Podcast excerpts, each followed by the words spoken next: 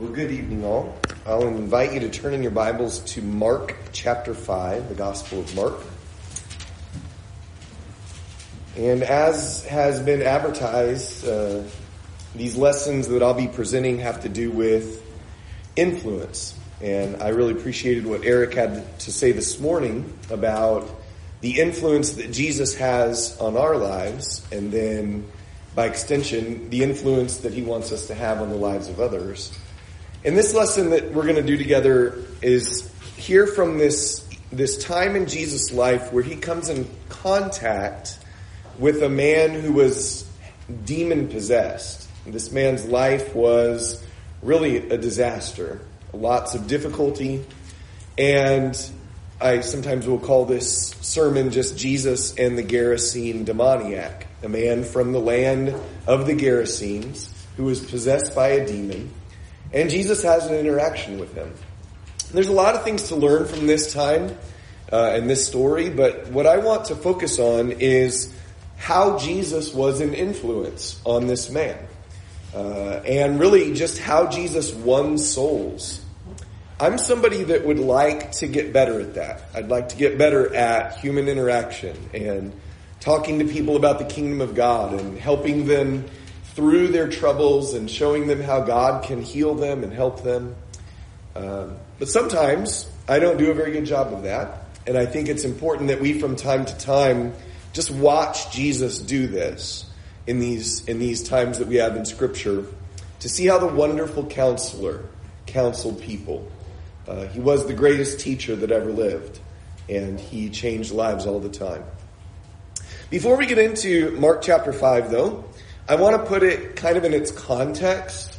Mark deals pretty heavily with demon possession. If you go back to chapter 1, Mark tells a whole bunch of times where Jesus interacted with people who were possessed by demons. Look at Mark 1, verse 27. Actually, starting about verse 23, 123. It says, "Just then there was a man in their synagogues with an unclean spirit.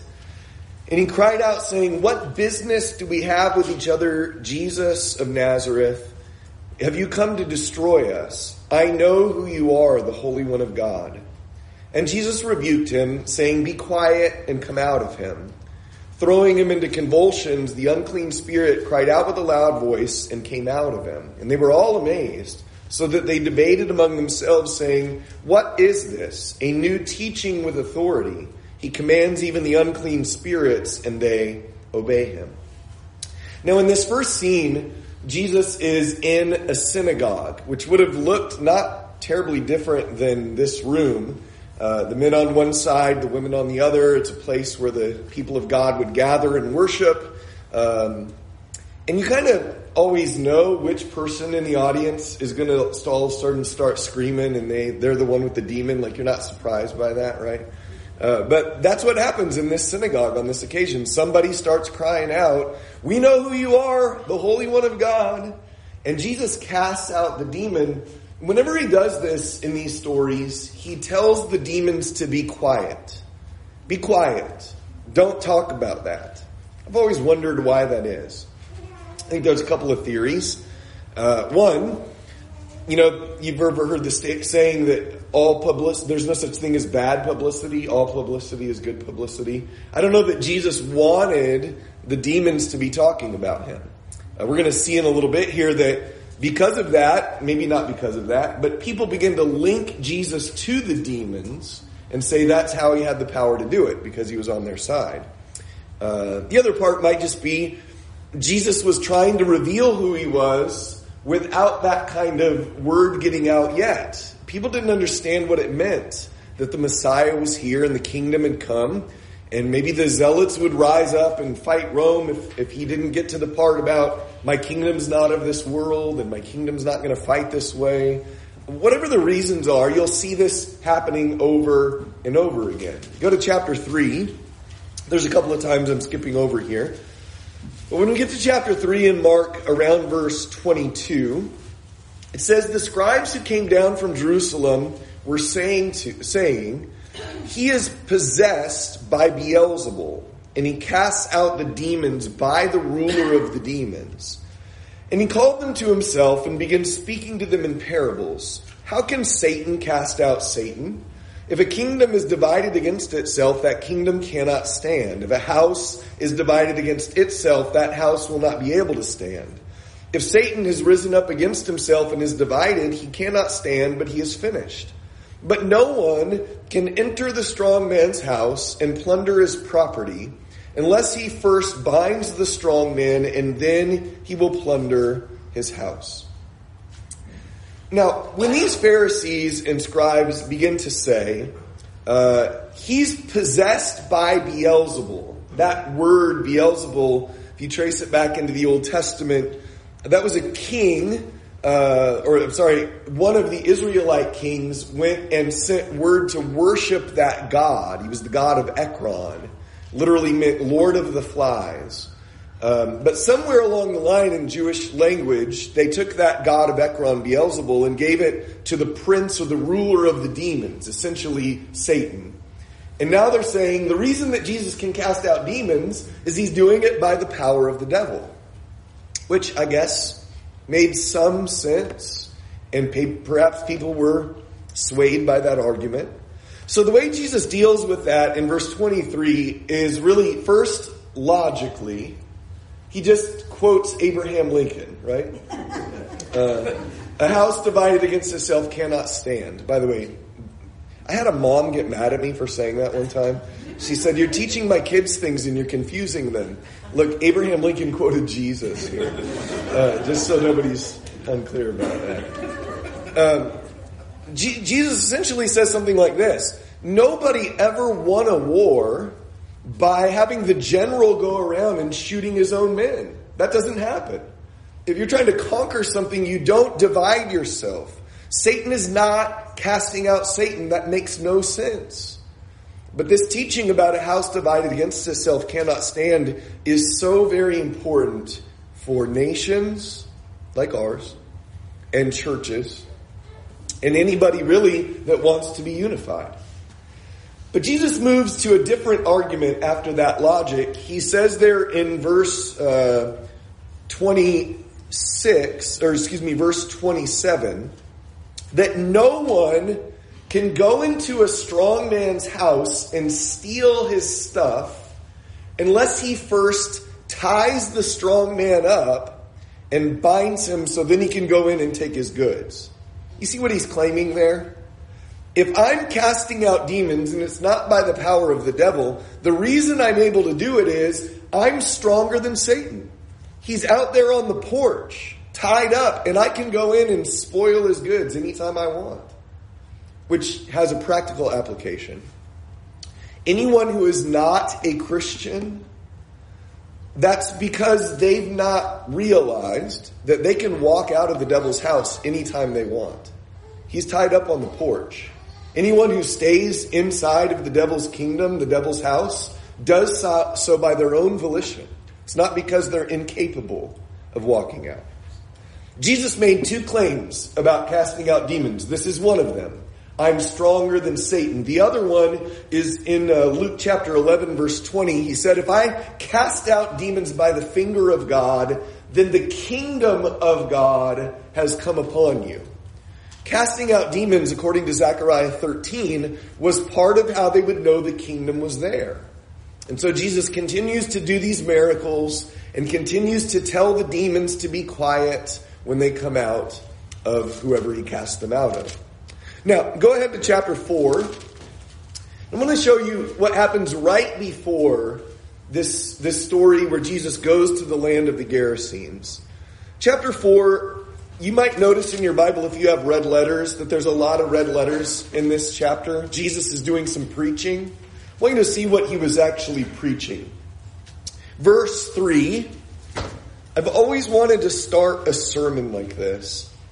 Do you notice how Jesus starts the sermon in verse 3? Listen! The sower went out to sow. My version says, listen to this. Now, I don't know that Brent will ever do that, where he'll get up and just say, listen! And then preach for a bit. But if I preach for a bit and then say, look at verse 9. He who has ears to hear, let him hear. What would you think I was interested in? Starting a parable with listen and ending it with, he who has ears to hear, let him hear. Why am I going to pay attention? One of the major things that Jesus is teaching in this chapter, even in the parable themselves, the parable itself, is that listening to God is the most important thing any human being can do. Listen with your ears. If you have ears to hear, let them hear. Notice how he keeps saying this. Skip down to verse 23. If anyone has ears to hear, let him hear. Next verse. He was saying to them, take care what you listen to. So this is really a chapter where Jesus preaches a lot about listening. Listening. Be careful how you listen. Now at the end of that day, skip ahead in your Bible to verse 35. Imagine hearing all that preaching about listening. And then in verse 35 it says, on that day, when evening came, he said to them, let us go over to the other side. Leaving the crowd, they took him along with them in the boat, just as he was, and the other boats were with him. And there arose a fierce gale of wind, and the waves were breaking over the boat so much that the boat was already filling up. Jesus himself was in the stern, asleep on the cushion. And they woke him and said to him, Teacher, do you not care that we are perishing? And he got up and rebuked the wind and said to the sea, hush, be still. And the wind died down and it became perfectly calm. And he said to them, why are you afraid? Do you still have no faith? They became very much afraid and said to one another, who then is this that even the wind and the sea obey him? This is a fascinating scene in my mind. You see that question they ask at the end of the chapter, who is this that even the wind and the sea obey him? The next time this happens is in Matthew 14, around verse 33.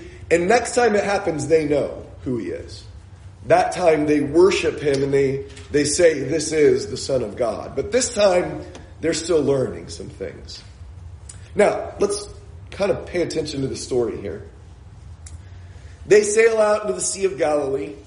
Jesus falls asleep on the cushion. Makes sense. He's been busy.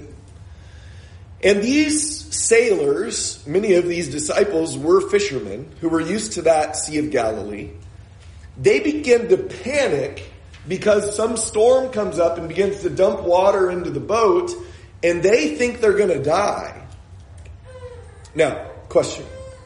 If you're on a boat that you think is going to sink and Jesus is asleep on your boat, what are you going to do? I think I'd do what they did. I'd wake him up. So they wake him up and they say, don't you care that we're perishing?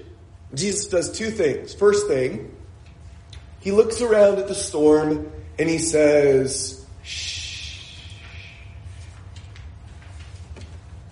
And I wish I could have seen this. Everything stopped. It became, as Mark says, perfectly still. You ever been in the ocean or on a lake when the wind was up, when there was a storm going on? Nobody can do that. Nobody. But you see, Jesus was teaching something everywhere he went. That this one who created the world, who rules the universe, when he would speak to creation, it would listen. When he would speak to the demons, they would obey. Do you know the only part of God's creation that doesn't listen? It's the one with ears to hear. Human beings. We don't pay attention. So what he does next is he looks at his disciples and he asks this question. Why are you afraid? I know. There's water in the boat, Jesus, and there's this. Oh, wait. There's no storm anymore. That's a weird question to ask, though. What do you mean, why are we afraid? And then how about this? When he says to these guys, do you still have no faith? Why not give them credit for a little bit of faith? Again, they woke up Jesus. They knew who to wake up. But he says to them, you have no faith. Help me with this. Faith comes by hearing, and hearing by the word of God, right? How could Jesus say they had no faith? Well, notice back in verse 35, he had said to them that evening, let's go to the other side of the lake. He didn't say, let's go to the middle of the lake and drown. Like he said where they were going. He told them the destination. And he was peaceful enough about it to fall asleep. But they weren't listening that day. Do you think we ever do similarly to God? We look around at the storms going on, and we begin to freak out. And we begin to call on God and say, God, don't you care that we're perishing down here? Do you think God ever might want to say, did you know I've already said something about that? I told you what's going to happen. Why is it that you have no faith? Why are you so afraid? And let me be clear. I'm not saying that God's not the one to go to when we're afraid and when we need help. But what we need to do with our God is pay close attention to what he's already promised and what he's already said. Because there's so much that can give us comfort in this life if we'll just listen the first time. All right, I have a question. Before we get to chapter 5 here, why would Jesus take this trip with these guys? Why get them on a boat, sail all the way across the Sea of Galilee, just to, it looks like, get back in the boat and come back across like a day later? It doesn't seem like they're there very long, but why take this trip? Maybe he needed the rest. Maybe he knew the storm was coming. Or maybe there's a bigger reason why he took them on this journey. So I'll come back to that at the end. Let's read the story now. Mark chapter 5, verse 1. They came to the other side of the sea in the country of the Gerasenes. And he got out of the boat, or when he got out of the boat, immediately a man from the tombs with an unclean spirit met him. And he had his dwelling among the tombs, and no one was able to bind him anymore, even with a chain. Because he'd often been bound with shackles and chains, and the chains had been torn apart by him, and the shackles broken in pieces, and no one was strong enough to subdue him.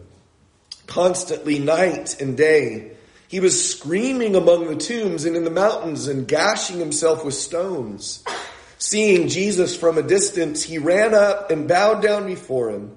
And shouting with a loud voice, he said, "What business do we have with each other, Jesus, Son of the Most High God? I implore you by God, do not torment me." For he had been saying to him, "Come out of the man, you unclean spirit." And he was asking him, "What is your name?" Then he said to him, "My name is Legion, for we are many." And he began to implore him earnestly not to send them out of the country. Now there was a large herd of swine feeding nearby on the mountain. Now there were, the demons implored him, saying, "Send us into the swine so that we may enter them." Jesus gave them permission, and coming out, the unclean spirit entered the swine, and the herd rushed down the steep bank into the sea, about 2,000 of them. And they were drowned in the sea. Their herdsmen ran away and reported it in the city and in the country, and the people came to see what it was that had happened. They came to Jesus and observed the man who had been demon-possessed sitting down, clothed, and in his right mind, the very man who had the legion. And they became frightened. Those who had seen it described to them how it had happened to the demon-possessed man and all about the swine. And they began to implore him to leave their region. As he was getting into the boat, the man who had been demon-possessed was imploring him that he might accompany him. He did not let him.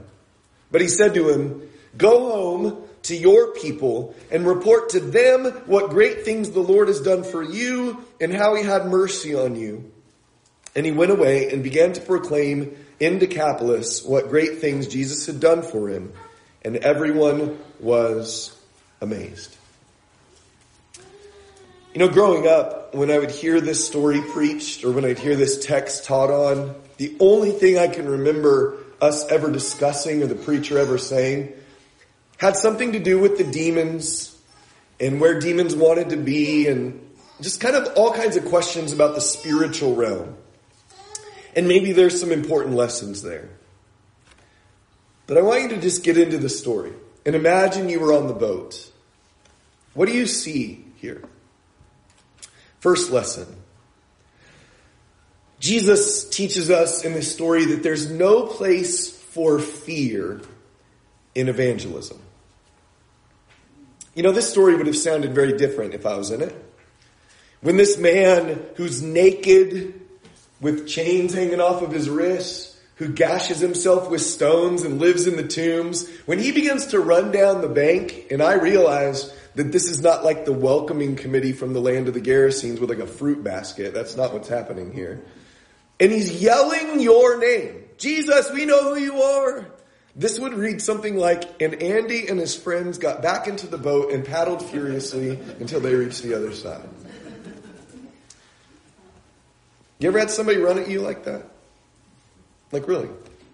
You've been out walking somewhere, and somebody not in their right mind comes right at you.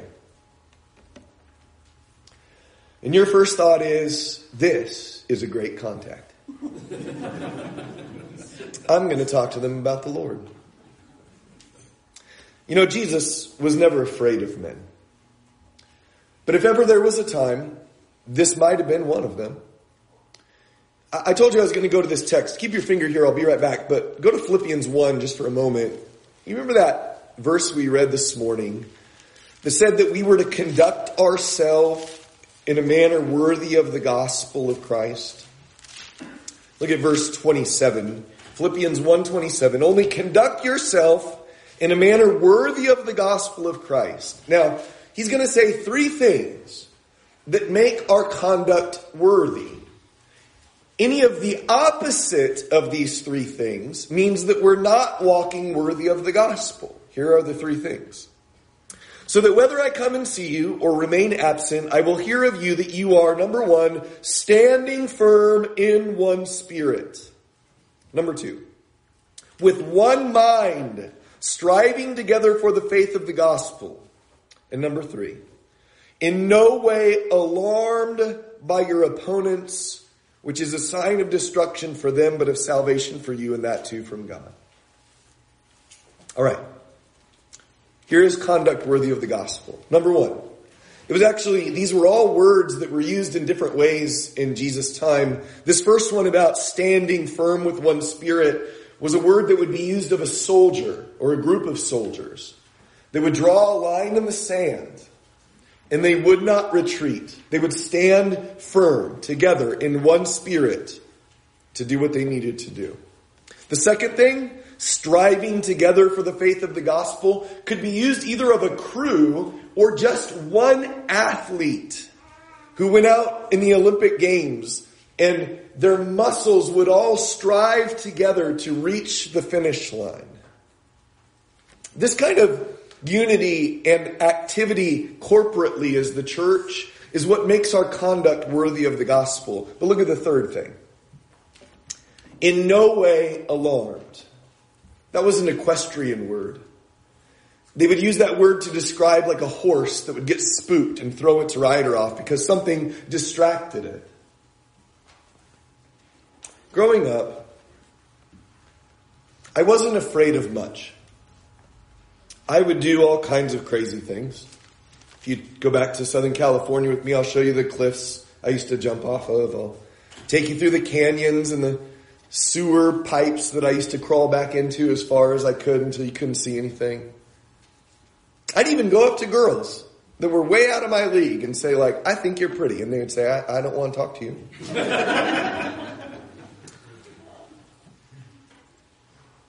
But you know what I was afraid of? I was afraid of talking to people about the Lord.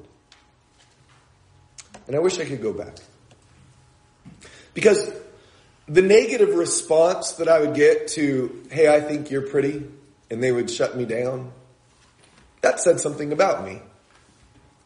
It didn't bother me. It just was what it was.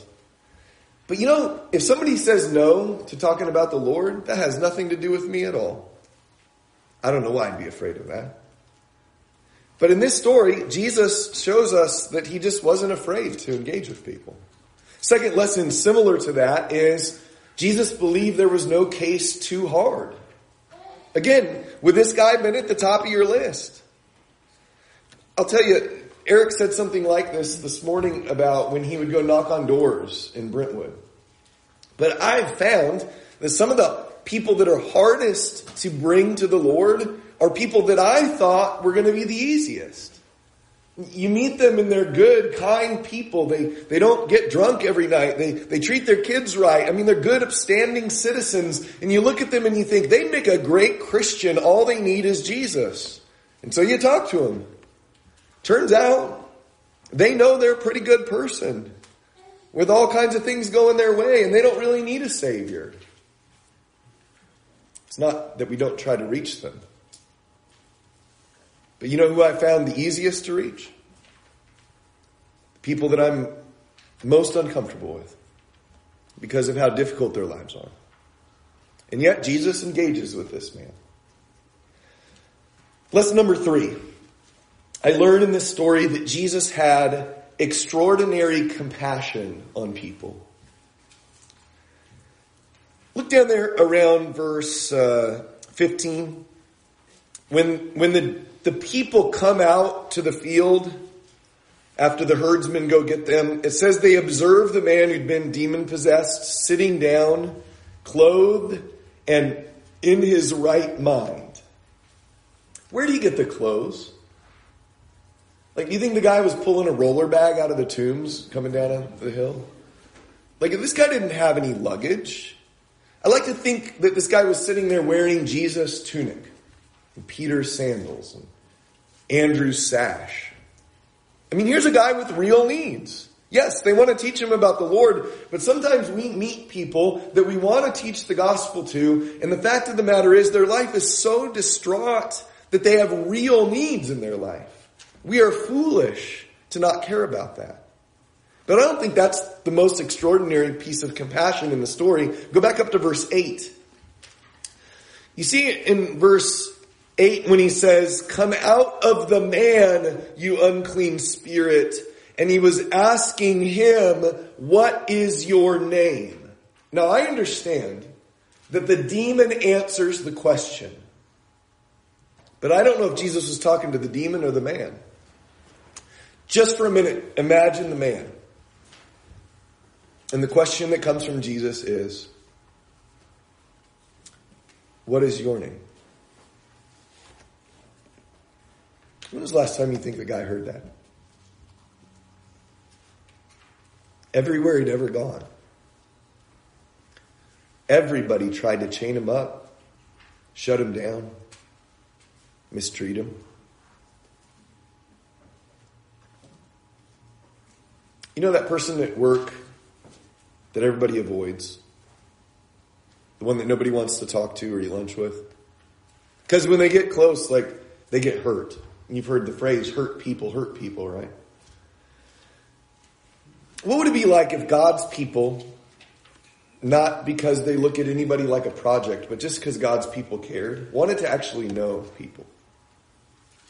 They thought to say the one thing that some people never thought to say. Who are you? What's your name? What's your story? Where do you come from? And really willing to listen and have a conversation. Do you know how many people walk into church buildings week after week to visit someplace? And they leave and people have said, thanks for coming.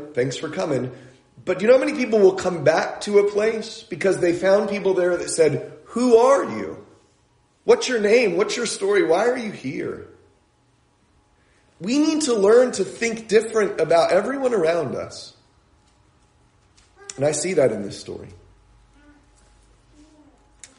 You know, Teresa Kircheville, Brent's stepmother. I got to move with Barry and Teresa to Arkansas when I was just like 20 years old. We were new in the neighborhood, and one day she looked out and saw a moving truck out in the cul-de-sac, and she said, "Andy, let's bake some brownies." And I didn't really know how to do that, so she did it. But we took the brownies over to these people's house, and she knocked on the door, and they opened the door. And she said, I just wanted to welcome you to the neighborhood.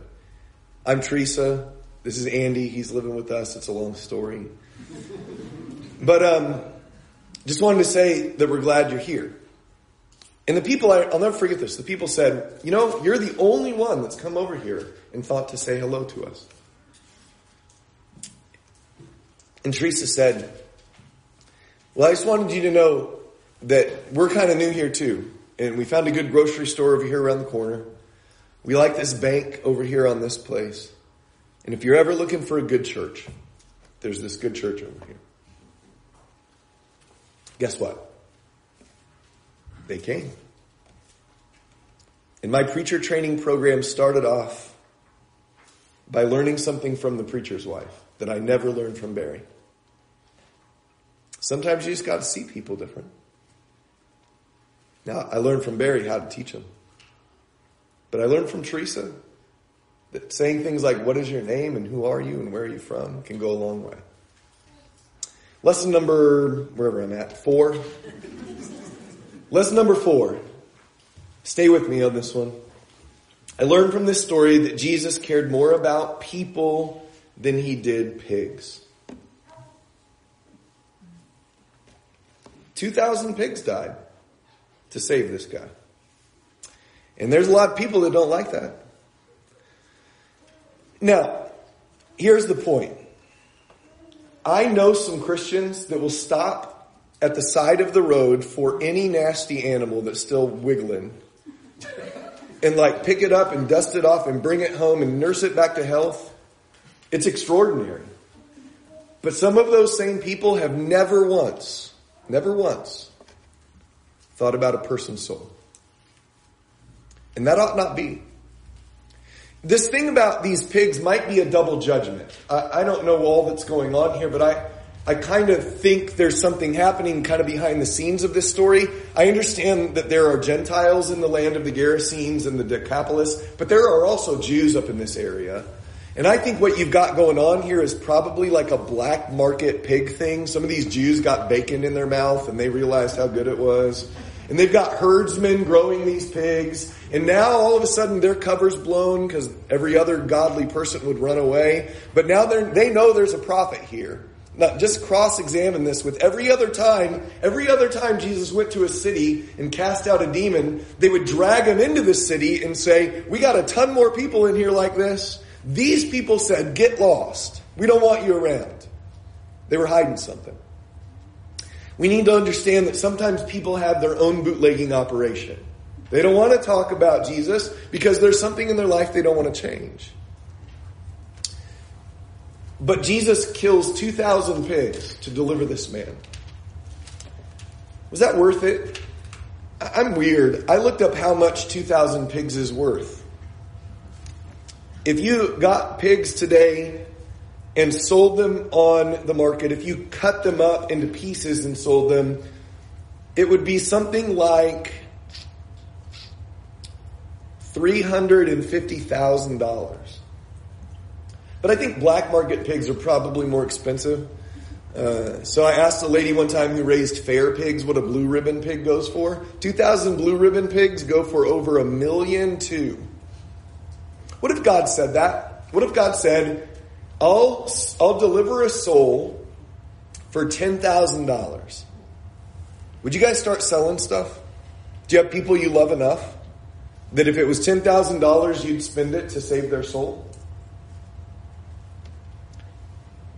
Sometimes we don't think souls are worth our time or our efforts.